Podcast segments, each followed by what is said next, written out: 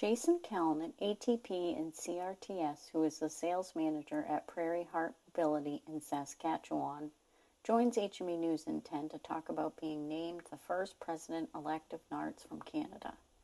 He shares why the organization wants a bigger stage beyond North America and how, regardless of geography, the common goal should be having certified professionals, quality products, and fair reimbursement.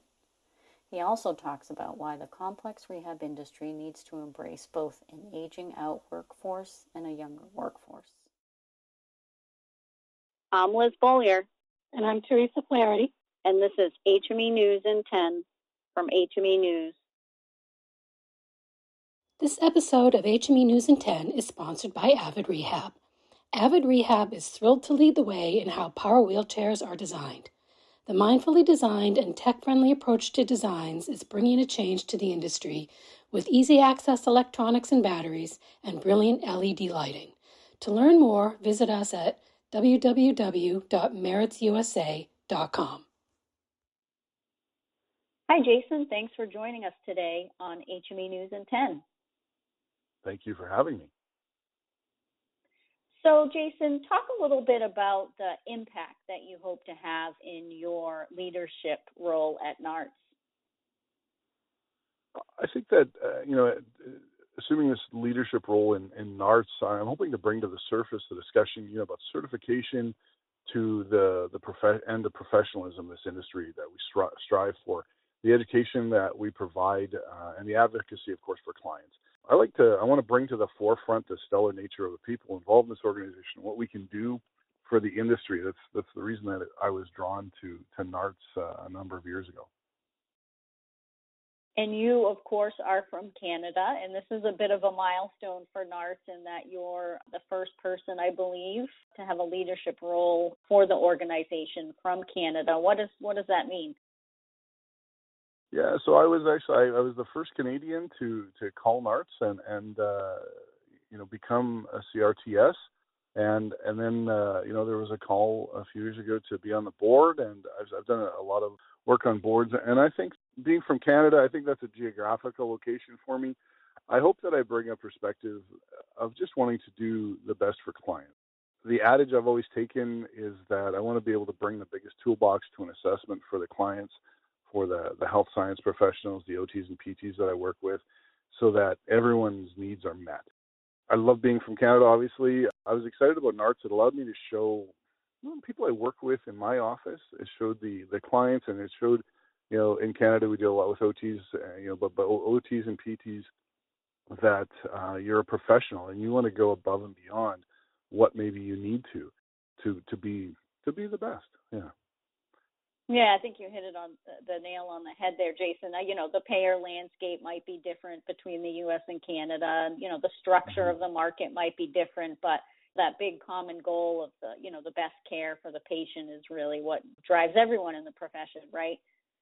That's for sure. Yeah, exactly. Yeah. So, in, in that vein, I guess looking at the complex rehab market more globally, what do you see as the biggest challenge facing the market?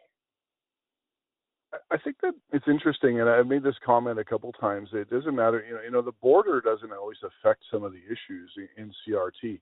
The issue is the same everywhere, right? People need to be reimbursed for their work, whether it's service or sales or delivery. Businesses need to be able to operate so that they're able to serve clients who need their expertise and, and their ability to repair that piece of CRT so that they can continue on with their lives that's the challenge anywhere. You know, I've talked to people in New York, I talked to people in, in St. Louis, I talked to people in eh, you know Saskatchewan or, or BC, and it's the same thing. People need to get paid for their work. We need to get paid for for service work so that you know you're not so that clients aren't waiting. They're they're the ones that are going to suffer the most when you know we can't do our jobs or we're not we're, we're hamstrung by the ability to do our jobs. Right. So reimbursement is a big challenge. No surprise there. What do you see as the, the biggest opportunity in the market? I think the, the opportunity is growth, the, the ability to, to show a bigger stage around the world. We're in three countries Australia, Canada, and the United States, of course. We want to be able to show them what we're able to do so that everyone's able to bring that bigger toolbox to, to help the client, to help the medical community, to be able to solve those client those those um, issues for clients. Right. What do you see as the, the role of NRRTS going back to that big challenge of reimbursement in the market, Jason? What what do you see as the role of NRRTS in helping to uh, you know address a challenge like that? Well, I think that that NRRTS comes to the table with a few different wonderful skill sets. The the first one uh, that, that, like I said, that's the one that drew me in was education. We've got some world class education that is put together. We have people from around the world to present those webinars, and of course the advocacy, the the, the ability that for us to partner with organizations to bring to the forefront the challenges of reimbursement of service that you know the fact that bringing to the forefront that people are aware we're professionals at what we do and we take pride in in not just helping people but being being a professional in what you do the advocacy partnering with multiple groups to affect the change most recently in, in the partnership with the ITEM Coalition and, and NCART, you know, NRRTS was, was able to help with the, the seat elevation in the United States, and now we're waiting for a code on that. That's what NRRTS can help bring to the table. NRRTS, membership in NRRTS, why it's so important to the complex rehab industry, I think you just made a good example there. As someone, as a professional in Canada where it's not mm-hmm. required, mm-hmm. is that sort of what drove you to get involved in the first place? It was. I'd had my ATP, my resident ATP, for uh, since 2005, so I'd had it for for a while. And again, it wasn't required in Canada, but I I took that step beyond to to be able to show to clients that you know I want to be you know, I'm not going to get it right every time. I don't know if anyone is, but I want to be mm-hmm. able to to be able to present the best at that time to clients. NRRTS was allowed me to go, hey, I can I can take another step forward, and and I think that because of the prominence of this this association, and as and as its prominence rises, people want to be associated with what they're going to feel is going to be probably one of the preeminent organizations that certify people, professionals in CRT this, the stars rising, and and that we've got amazing people that are involved in NRRTS. Let's talk a little bit about the future.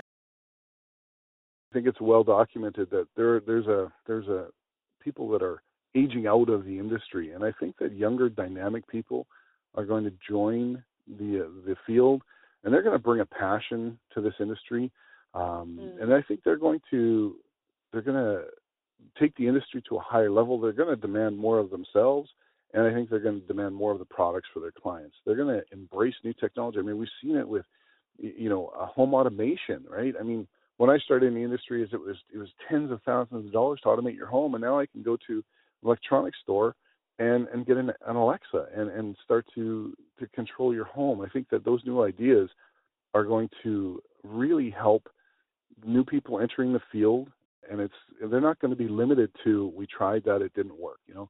I think that that is what's going to help be the uh, the future and, and really move us forward. Right. I love to ask this question. So if you had a magic wand you know jason as a professional in this industry and could make one change today what would it be and, and why? We've talked a lot about challenges opportunities the role of NRRTS what would be that one thing I think the one thing I would love to change, and I, and I you know I came across it I guess later in life, is to be able to sit and talk to these people who are aging out, to have that knowledge, that that knowledge be able to pass down to to not people me like me who are still in the industry, but but to people like me in the industry, but people entering the industry, that mm. you know the, the ability to to go, you know, this is how we used to do it, and you know we found out it didn't work, so that maybe so, so we learn from our mistakes. You know, as a student of history, you have to if you don't learn from history, you, you're doomed to make the same mistakes. But I think you need to know that history so that you're not going to make that mistake. I think that you know this industry is in some it's in new territory. It's probably been there before, but we've seen lots of contractions of manufacturers and vendors. There's there's less manufacturers, there's less vendors. Um, we mm. need to make sure that even though we're, we're profitable. The client's needs are met. They're, they're paramount. The vendor manufacturer are able to ensure that the people are getting the equipment in a timely fashion. You know, in, in anywhere you talk to people, you know, the delays either from the production side or from pay, you know paperwork side or just people overworked and not being able to to sometimes get stuff out to people. I think that would be the change that I would make to be able to ensure that because you know people waiting six or, or, or nine months for a piece of mobility equipment doesn't do them. You know, it's good to have it approved, but you know if there's appeals or or you know they can't get it from the manufacturer, you know, and that those are where those are the changes I would I would like to make so that the clients really are looked after the way they need to be. Excellent. Thanks, Jason, for joining us today on HME News in 10. Happy to happy to do it, Liz. Thank you. And that's HME News in 10.